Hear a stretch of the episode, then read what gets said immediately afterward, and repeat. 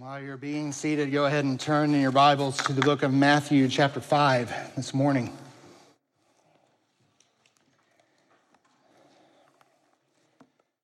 Matthew, chapter 5.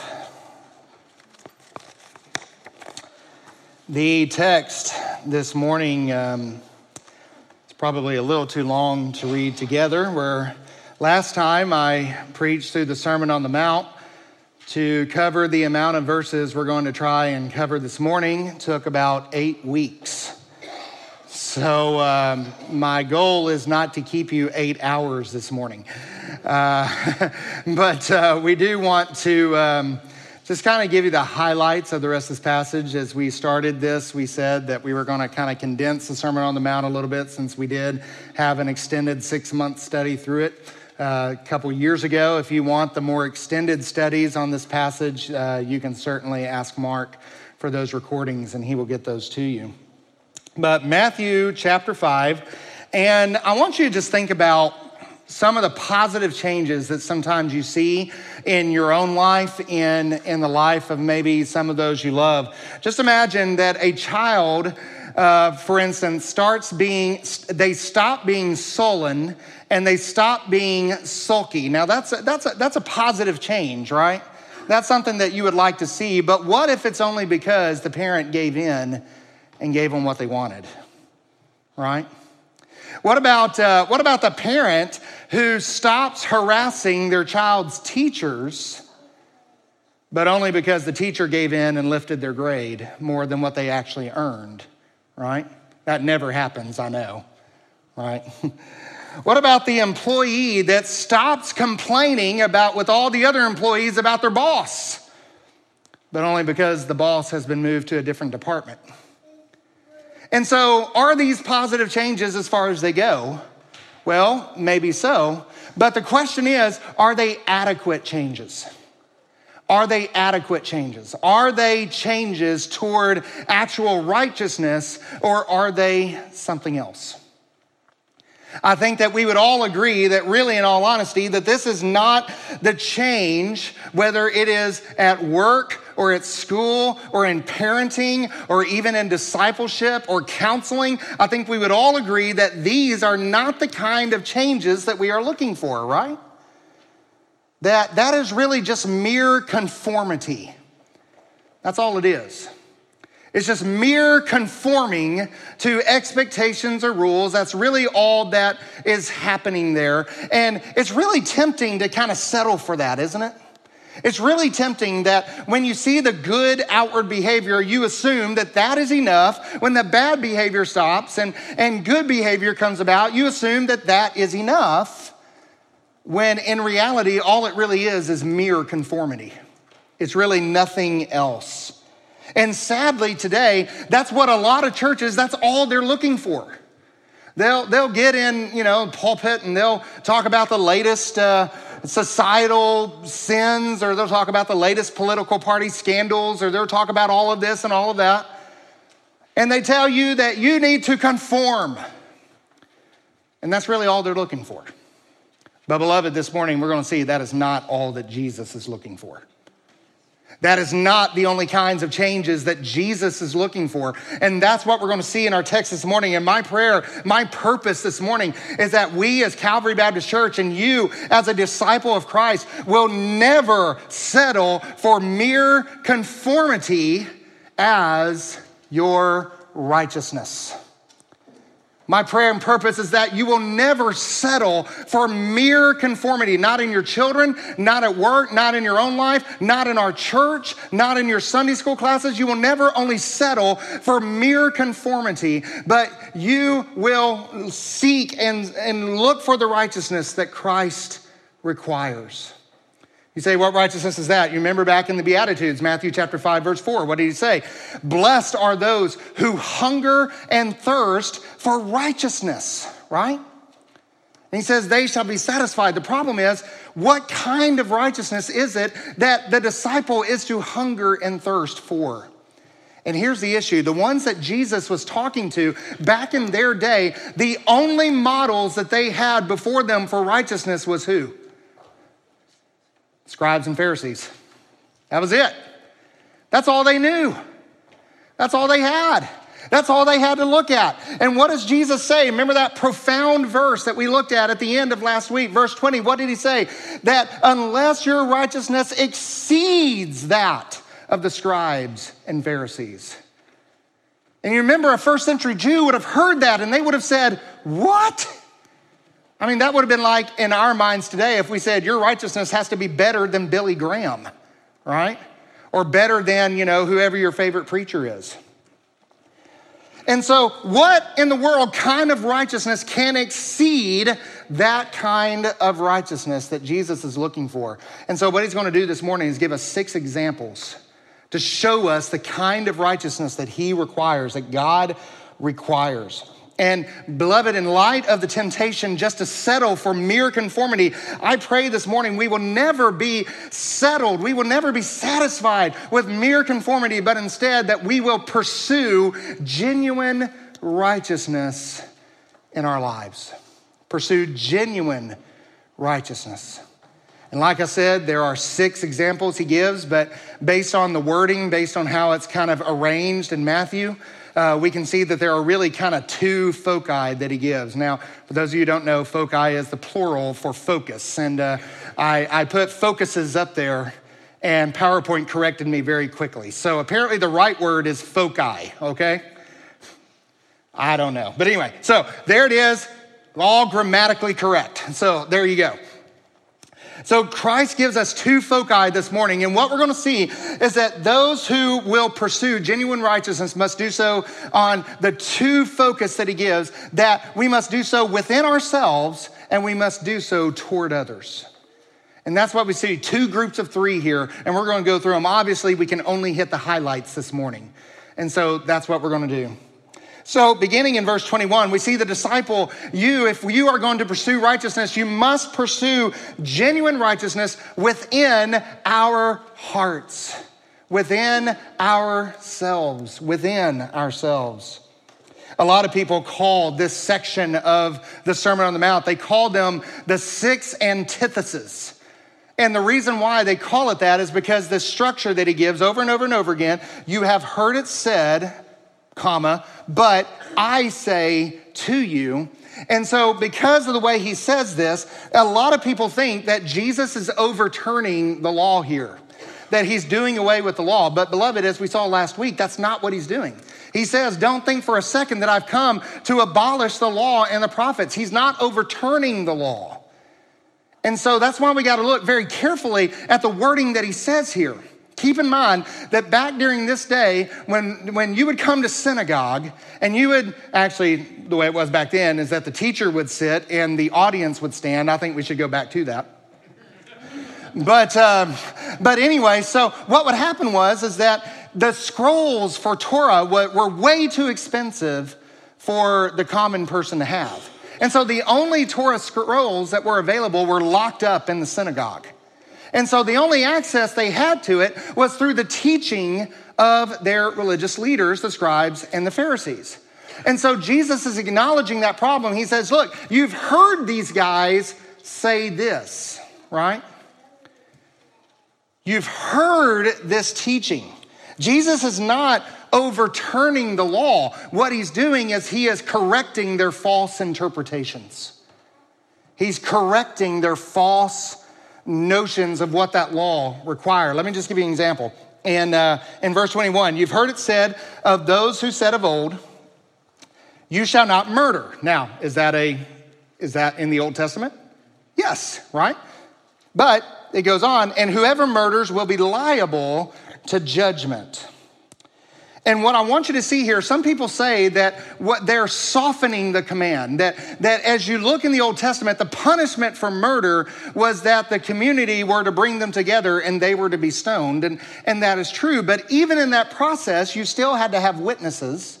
You still had to have kind of a trial, per se. And so the Pharisees are not really softening the command here because you still have to go through a judgment. But what is it that they are doing? They're making it purely external. In other words, you should not murder. Why? Because you might get caught. That's, the, that's what they're teaching. Don't murder because then you will go to the judgment if you do. Totally external. Why should you not sin? Because you might get caught. My kids have gone through driver's ed. Don't you just love it when they do that? Because they know all the rules and they now know how many you break when you drive. and, um, and all the time they're like, you know, hey, you're not supposed to do that. And I'll say it's only illegal if you get caught. Mom, guess what I learned at church today? No, don't repeat that. But but that's kind of the attitude that the Pharisees are teaching to their people that, that you are not to murder because if you do, you might be judged for it. Not even necessary, but you might face trial. It's completely external. No heart, just mere conformity, mere fear of punishment. And so, what's happening here is not antithesis, but what Jesus is giving are six corrections. That he's bringing the obedience back to the heart. That genuine righteousness does not external, but it, but it wells from inside of us, from a renewed heart. That's the righteousness that we need. And so in verses 21 through 26, first of all, we see the heart of murder. What is the heart of murder? Again, Deuteronomy. By the way, the first three, they all come from Deuteronomy. Deuteronomy 5:17 here specifically. It's the sixth commandment. You have heard it said to those of old, you shall not murder. But in verse 22, here's what Jesus says But I say to you that everyone who is angry with his brother will be liable to judgment. In other words, the very judgment that you fear, guess what? It's already happening if you are angry with your brother. Murder begins in the heart. Two kinds of anger explosive anger, you know, the outward explosive anger, you know, the hot temper. But there's also the, the quiet, seething anger, you know, the one that just kind of withdraws and they just kind of concentrate it. Kind of like uh, uh, in Genesis 27 42, when, when Rebecca overhears Esau and goes and tells uh, Jacob, Your brother Esau comforts himself by planning to kill you. Know, in other words, this is the person who comforts themselves by seething in the anger that they have for someone else. Jesus says, if you're doing either one, you already have the heart of murder in your heart. And he gives two examples here. He says that whoever says, uh, whoever insults his brother, which is a uh, which is a word. Some of your translations may have the Aramaic there. It's raka, raka, right? In other words, empty head is what that means. Empty headed, good for nothing, insults his brother. In other words, it's, they have nothing to offer. And those who say, you fool, that's really more of an attack on the character of a person. The fool has said in his heart, There is no God. You're attacking their faith, you're attacking their character. He says here, in other words, there is nothing worth living in this person. In your mind, you have killed their reputation, if only in your head. You ever, you know, you have, you have that person who's mad at you, and because they're mad at you, everything you do, they interpret through the lens of their anger at you. You know, basically, you can't do anything right. They're constantly, you know, hey, hey, hey, hey, hey. You know, everything you do is interpreted through that lens, right? And so, what's the correction here that Jesus gives in verse 23? He says, So if you are offering your gift at the altar and remember that your brother has something against you, pay attention to the wording there. You remember that your brother has something against you. Now, you say, you mean I have to correct it if someone's angry at me? Well, keep in mind the context here. What's happening? This is the person for whom you have said raka to. This is the person that you have said, you fool. And now you're here at the church trying to offer your offering, but you have said this to your brother, and now your, your brother has a case against you. He says, before you think about worshiping, you need to go be reconciled with your brother. He says, Remember, your brother has something against you. Leave your gift there before the altar and go first. Be reconciled to your brother and then come and offer your gift. Come to terms quickly. Oh, beloved, if churches would just do this, there would be so much fewer churches in town because there would be so fewer church splits. If we would just do this. Someone came to me this week, you know, I'm, I'm, I'm, I'm kind of upset. What did you tell them? No. Why not? Why not? Right? So, if you're just going to seethe in your anger, then there's not a whole lot that God can do for your heart at the moment if you're coming to worship Him this morning. And so be reconciled quickly. Humble yourself. Why go to Him? Because this is the person that you have insulted. This is the person that you have been angry with. You need to go and be reconciled. And there's biblical steps for how to do that. So that's the heart of murder. But second of all, we see the heart of adultery. Deuteronomy 5 18. This is the seventh command. You've heard it said of those of old do not commit adultery. But I say to you, verse 28, that everyone who looks at a woman, and you could say man in there as well, everyone who looks at a woman with lustful intent has already committed adultery with her in his heart. Once again, they taught the command was only external. It only matters if once you have actually committed the sin. And Jesus is saying, no, the sin begins in the heart. The sin begins internally. And if you are going to pursue genuine righteousness as a disciple, then you must deal with the sin at the heart level. You must deal with it at the heart level. Once again, Jesus brings it back to the heart. Whoever looks at a woman with lustful intent, and again, this is uh, the woman looking at the man as well. Whatever it is, if you look with lustful intent, or you read harlequin romances, or whatever it is, Hey, the men always get picked on here, so I'm going to pick on the ladies a little bit, okay? You're not exempt from this, all right? and so, but whatever it is, if you're looking at someone other than your spouse with lustful intent, then the heart of adultery is already there.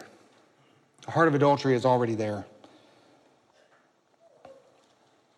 Adultery begins in the heart. So, what is the correction here? He says in verse 29 if and this is pretty radical. Look at this. If your right eye causes you to sin, tear it out and throw it away. It's better for you to lose one of your members than your whole body to be thrown into hell. Same way, if your right hand causes you to sin, cut it off and throw it away. It's better for you that you lose one of your members than your whole body to go to hell. Is Jesus being literal here? I don't know if he's being literal, but what he's talking about is what in the counseling world we refer to as radical amputation. In other words, if there is a situation for which the temptation is too great for you, then you need to get yourself out of that situation no matter the cost. Is it the internet, gentlemen? Get rid of the internet. And by the way, not just at home, I'm talking about that little computer you carry in your back pocket as well. Get rid of it if it's a problem for you. If, if it, what, what is other issues? Is it, is it the television show you're watching? Is it the streaming channel you subscribe to? Is it, is it the problem that you have at the water cooler at work? It might even be that you need to find another job.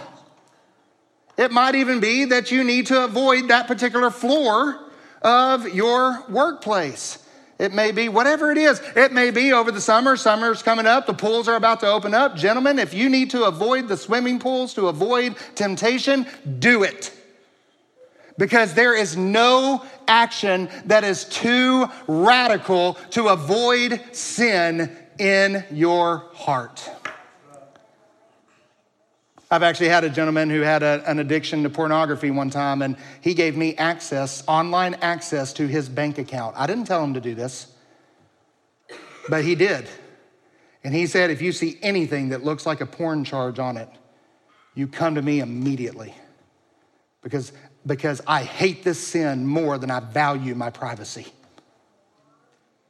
Is that too radical? No. No. Now, if I told him to do that, yes, that would be radical, but I did not tell him to do this, beloved. This is what he wanted to do because he hated the sin. And he wanted to do whatever was possible to get rid of it, whatever was necessary. And by the way, he's doing wonderful today.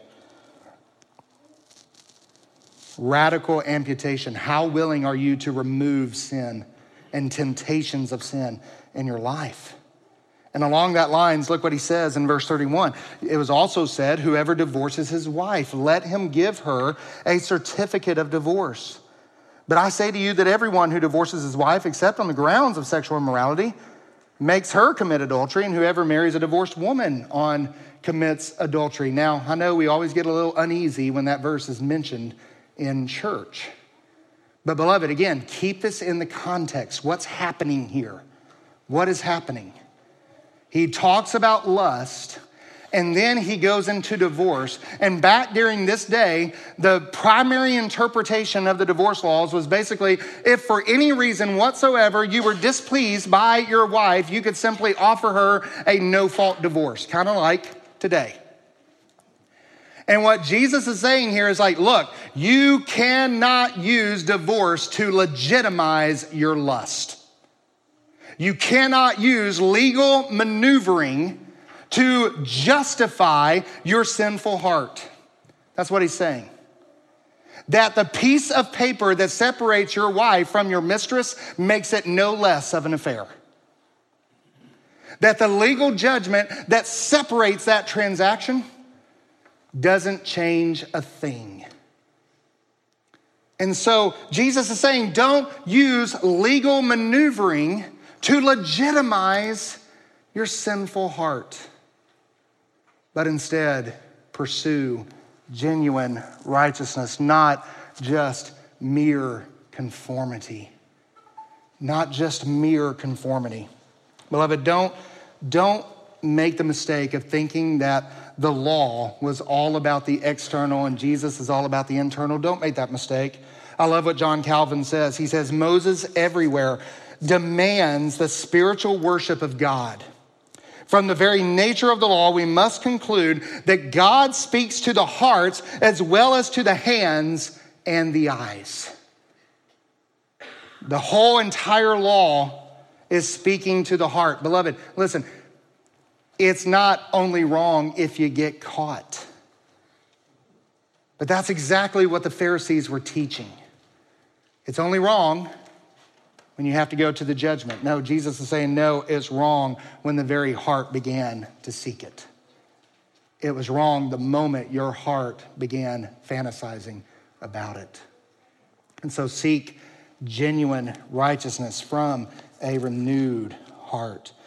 Don't settle for mere conformity, not in your own heart, not in the church, not with your kids, not with your grandkids. Don't settle for mere conformity, but shepherd their hearts, engage their hearts to help them understand a, their need for a Savior so that their hearts can be redeemed and they will have true righteousness coming up from within them. That's what we want, amen?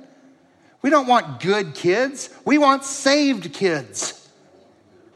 We don't want obedient children. We want righteous children, the righteousness that only comes from Jesus Christ. Anything less, we're raising Pharisees. Anything less, and whatever conformity they have does them absolutely no good whatsoever, not in the eyes of Christ. And so we must pursue genuine righteousness inwardly. But number two, we must pursue genuine righteousness toward others. Now, Jesus is going to shift gears a little bit here. And he's going to kind of walk away from the heart. It's still dealing with the heart, but he's, but he's going to say, okay, we're going to talk about the outward manifestations of the heart. We already kind of mentioned it with, the, with divorce, but we're going to talk about the outward manifestations of the heart. What happens here, and what does genuine righteousness look like whenever it is moving outward? We're still dealing with genuine heart religion, but beloved, sin doesn't stay in the heart. It eventually will bear fruit. It eventually will show itself. It will eventually be manifest. And so we're still dealing with heart uh, religion, but now we're looking at the fruit. And what does this look like? Number one, in verses 33 through 37.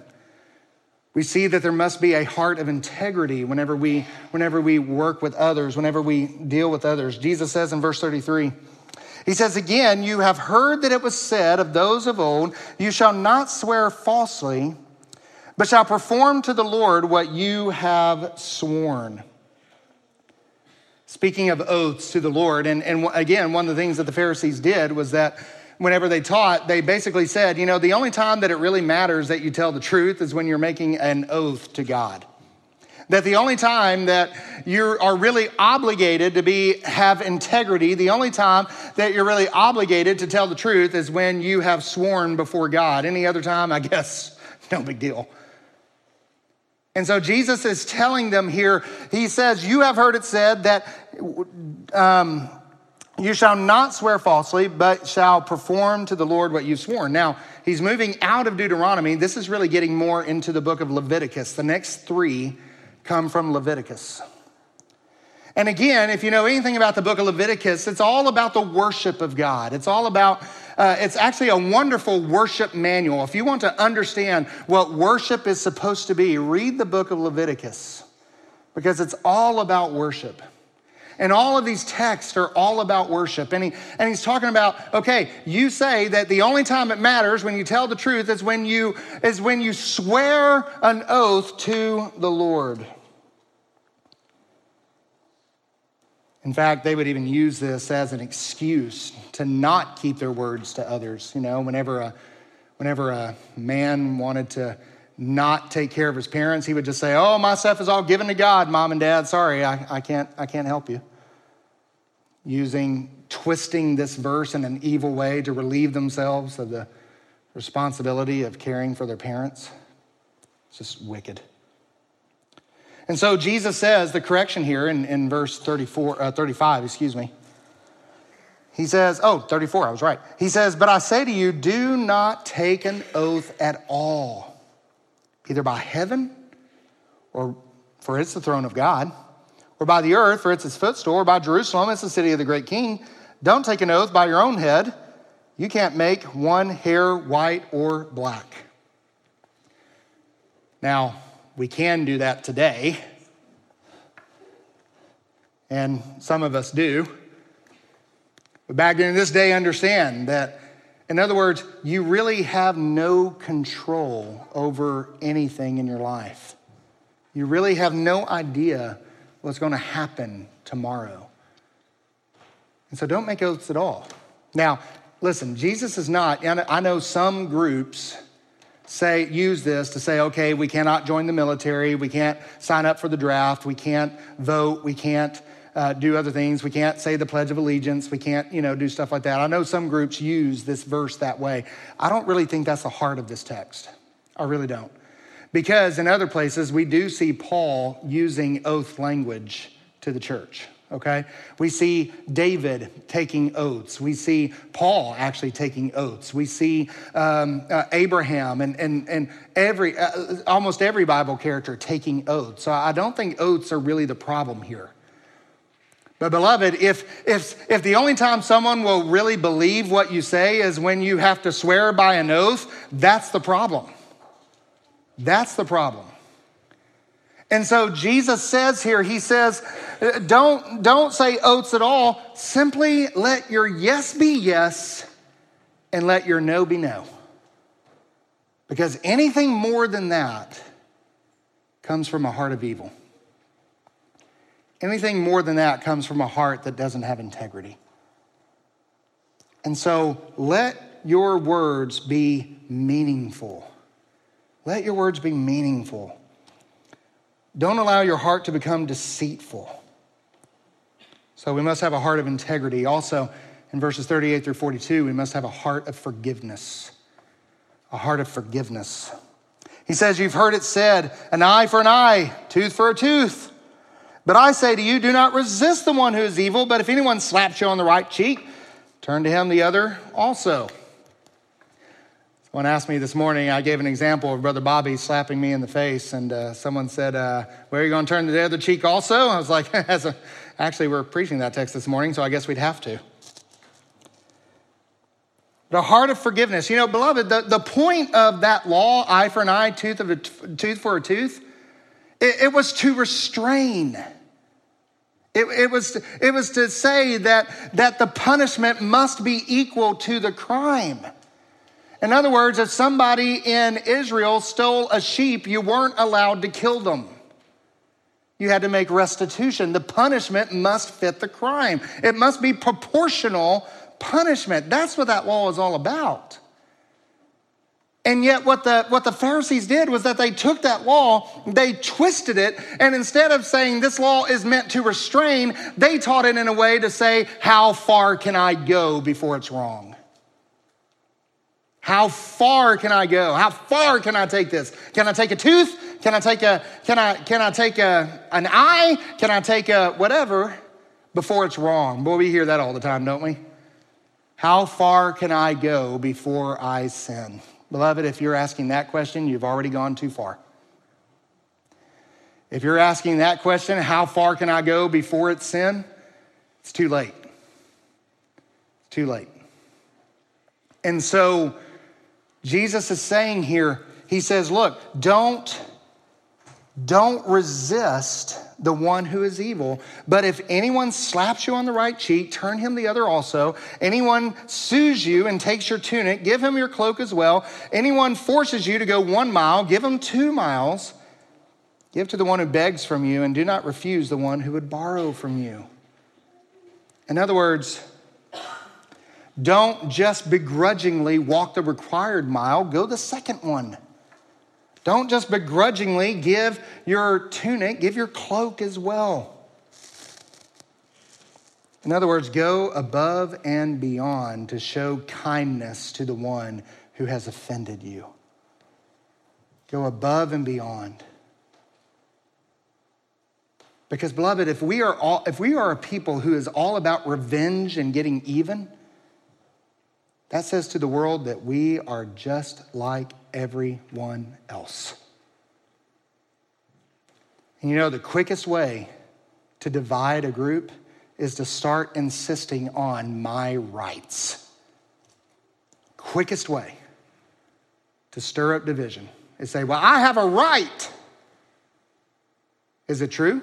Sure. Sure, it's true. That's the quickest way to divide. Everybody today is fighting over their rights. Beloved, we should lay down our rights and show the love of Jesus, show the forgiveness of Jesus. And if you have to endure some hurt for that, then to God be the glory. Because you don't know what might come from that. Look what he says. He says, Give to the one, excuse me, he goes down, he says, uh, that you may be sons of your Father in heaven. Verse 45 so that you may be sons of your Father who is in heaven. You are never more like Jesus Christ than, you, than when you show love to those who have hurt you, when you show kindness to those who have hurt you, genuine kindness. In fact, I've had people ask me before, How can I forgive this person? Show them kindness. Show them kindness. Even if you have to force yourself to do it at first, show them kindness because before long, the feelings will step in line. Before long, the feelings will follow. Don't be driven by your feelings of anger, but be driven by obedience to the scriptures to show kindness, to have a heart of forgiveness. And then finally, in verses 43 and 47, show a heart of love. Of all the, of all the ones that they twisted, this one's my favorite because look what they did with it. It says, You have heard it said, you shall love your neighbor. Is that in the Bible? Yes, that's, that's Leviticus, right? You shall love your neighbor and hate your enemy. Is that in the Bible? No. No. You know what they've done to this, to this, to, to this text in Leviticus? They've watered it down so much to where the law really was just this love the ones you love, hate the ones you hate. Well, that's a pretty easy commandment to follow, is it not? I can do that. I mean, if that's the measure of, of righteousness, then I'm set, you know? No problems there. He's here, but he says in verse 44 I say to you, love your enemies. Love your enemies. Beloved, once again, you will never be more like Christ than when you love your enemies. That's what Jesus did for you. Do you realize before coming to Christ, you were the enemy of God? That you were a child of wrath? That you were a son of the God of this world? That you were a stranger to the commonwealth? Do you realize that you are hostile to God? And how did God respond to you? Romans 5 8. God demonstrates his own love for us in this that while we were sinners, Christ died for you. He took the enemies of God and he placed them at his own table, dressed in his own righteousness, and he called them my friends. How can we do anything less? How can we do anything less? Beloved, you are never more like Christ than when you show love and compassion to your enemies. That's why he says, so that you may be sons of your Father who is in heaven. For he makes the sun rise on the evil and the good, sends rain on the just and unjust. Beloved, you do not have to be a Christian to have a good crop this year. You know why? Because God shows kindness to his enemies. You don't have to be a Christian to have a well paying job and to take care of your family. Why? Because God takes, God shows kindness to his enemies. But if you only love those who love you, what reward do you have? I mean, even the worst people in the world do that. It's nothing special. If you greet only your brothers, what more are you doing than the others? Even the Gentiles do the same. There's nothing to that. A heart of love. Love your enemies. Pray for those who persecute you who spitefully use you. And beloved, trust me, if you're living for Christ, you're going to be persecuted.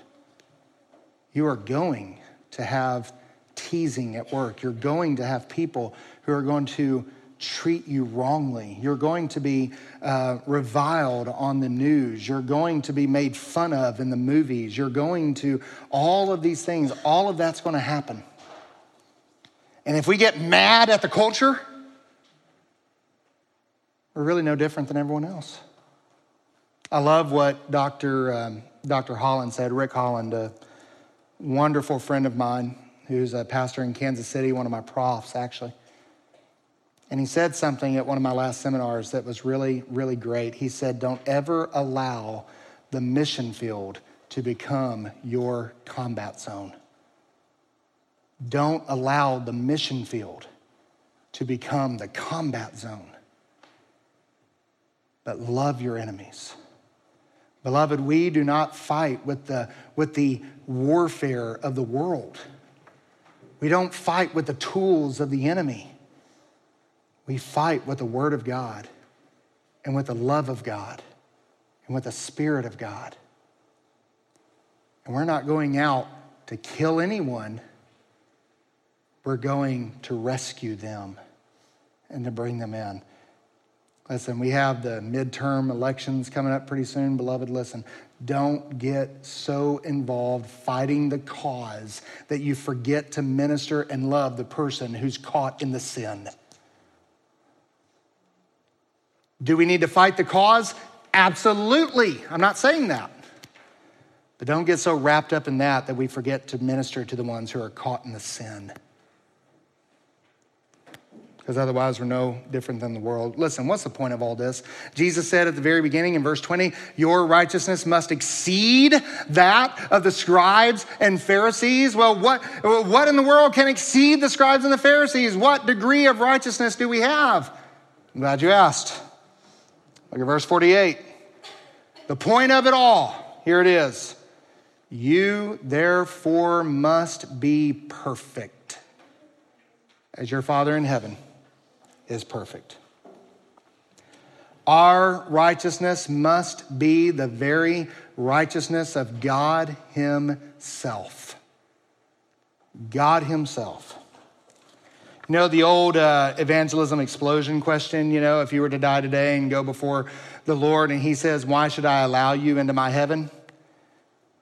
And you start talking about all the things you've done anything you say to that question that is other than the person and work of Jesus Christ, essentially you're saying, Why shouldn't I be allowed? God, I'm just as good as you are. Can you imagine saying that to the God of heaven? Why shouldn't I be allowed to come into your house? I'm just like you. Rich young ruler. He just, Jesus just said, No one is good but God alone. And then what does the rich young ruler says? Me too. All right? And that's essentially what you're saying to God when you're trusting your own righteousness. Genesis 3, remember the temptation. You will not surely die. He knows that when you eat the fruit, you will be like God. And beloved, when you are settling for mere conformity, you are insulting the righteousness of God and you are saying, essentially saying that I'm just as good as God is, and I just need to show it off. When you're trusting in your own self righteous religion, I'm just like God, all I need to do is show others it is a terrible self deception. And by the way, the only one you're fooling is yourself. It's the only one. So, beloved, we've seen genuine righteousness. It must be pursued within ourselves and must be pursued toward others. Ch- church, please do not be satisfied with mere conformity. Please don't settle for external behavior. Genuine righteousness comes from the heart. It comes from a heart that is redeemed. It comes from a heart that is changed. You remember what Jesus said at the woman of the well that the water that I give will spring up to fountains of living water coming from where? Within you. Out of the heart will come fountains of living water. This is what he's talking about. That the very righteousness that he requires is the very righteousness that he places in our hearts, so that from our heart, that righteousness begins to bear fruit toward others. Amen? That's what he's looking for. So, beloved, what must we do? How can we pursue that kind of righteousness. Let me just give you a couple of things here. Number one, Proverbs chapter 20, verse 5. You know, our heart is desperately deceptive. The proverb says the heart is a deep well of water. It's a deep well. Only a person of understanding can bring it out, can draw it out. How can we draw out our hearts? Beloved, the best way to do that is to ask yourself questions. Ask yourself questions.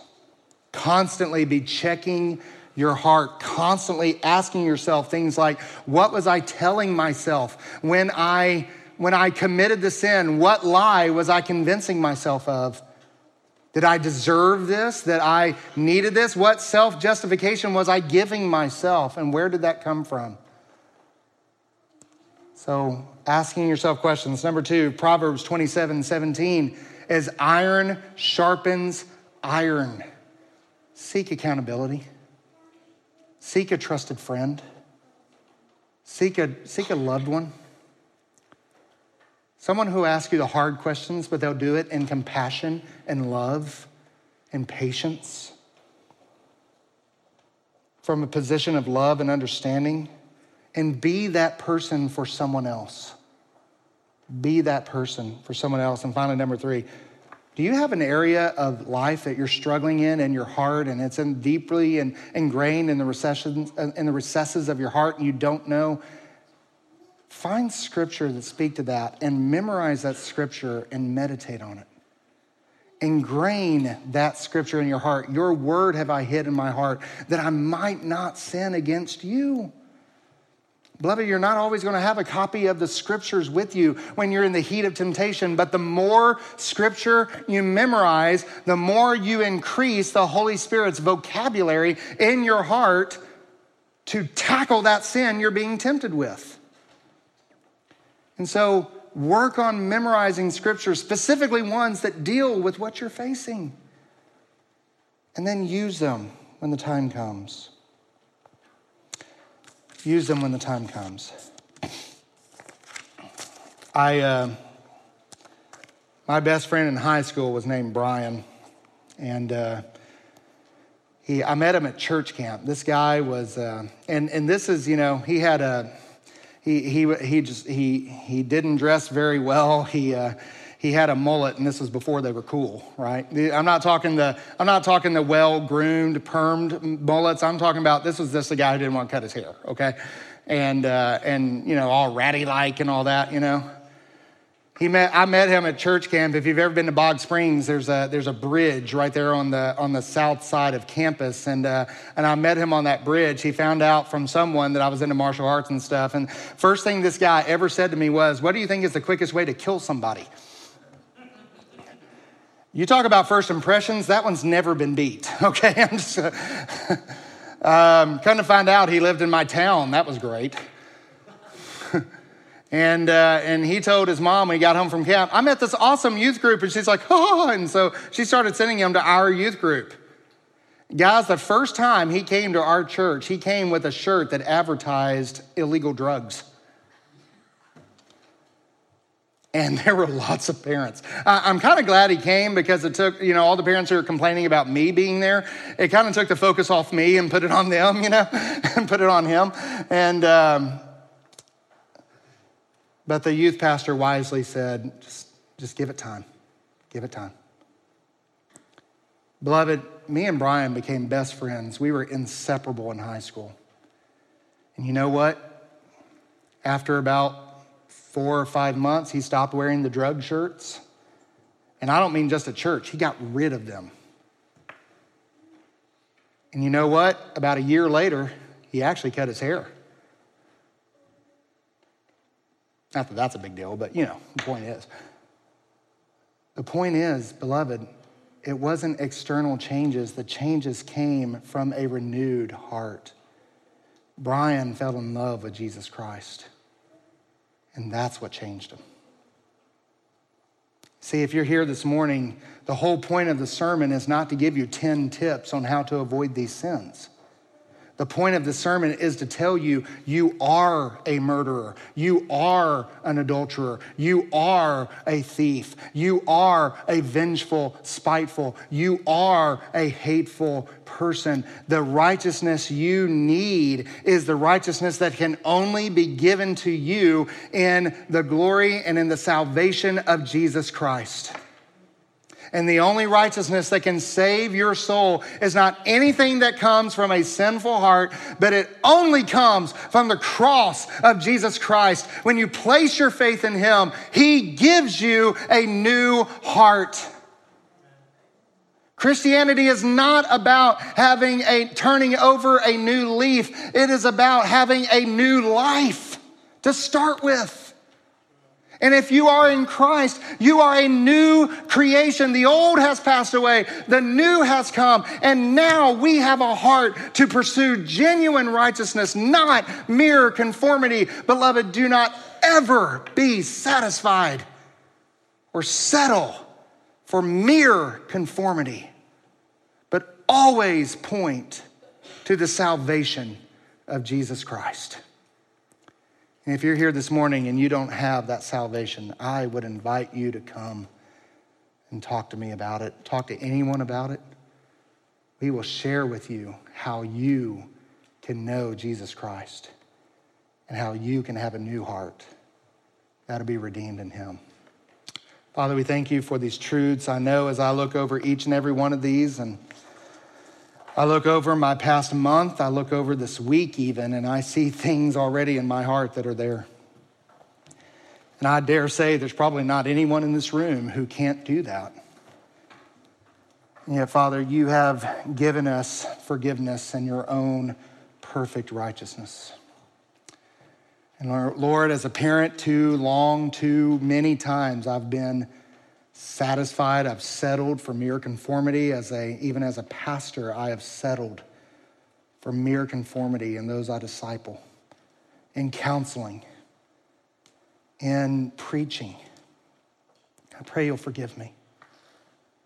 And Lord, may we never be satisfied with nothing less but a renewed life in Jesus Christ. And there's one here this morning who doesn't have that. I pray this morning you are moving on their hearts, convicting them of their need, and bringing them to yourself. And if that's you this morning, I want to talk to you. Let's all stand. I want to ask you just to bow your heads for a few minutes. I'm going to ask you to just reflect on, on what we've talked about. If you want to come to this place and you want to pray to the Lord, you want to uh, to confess things you know that are in your heart, beloved, I would invite you to come. And if you want to talk to someone about knowing Christ, I would invite you. It doesn't have to be me. You can seek out several men, several ladies in this church. Ladies, if you're more comfortable talking with a lady, you can do that. There's not a person in here who will not spend and be spent so that you can know Jesus Christ for your eternal salvation. Amen? Amen. Just reflect on what we said this morning as the musicians play. And if you have a need, you come.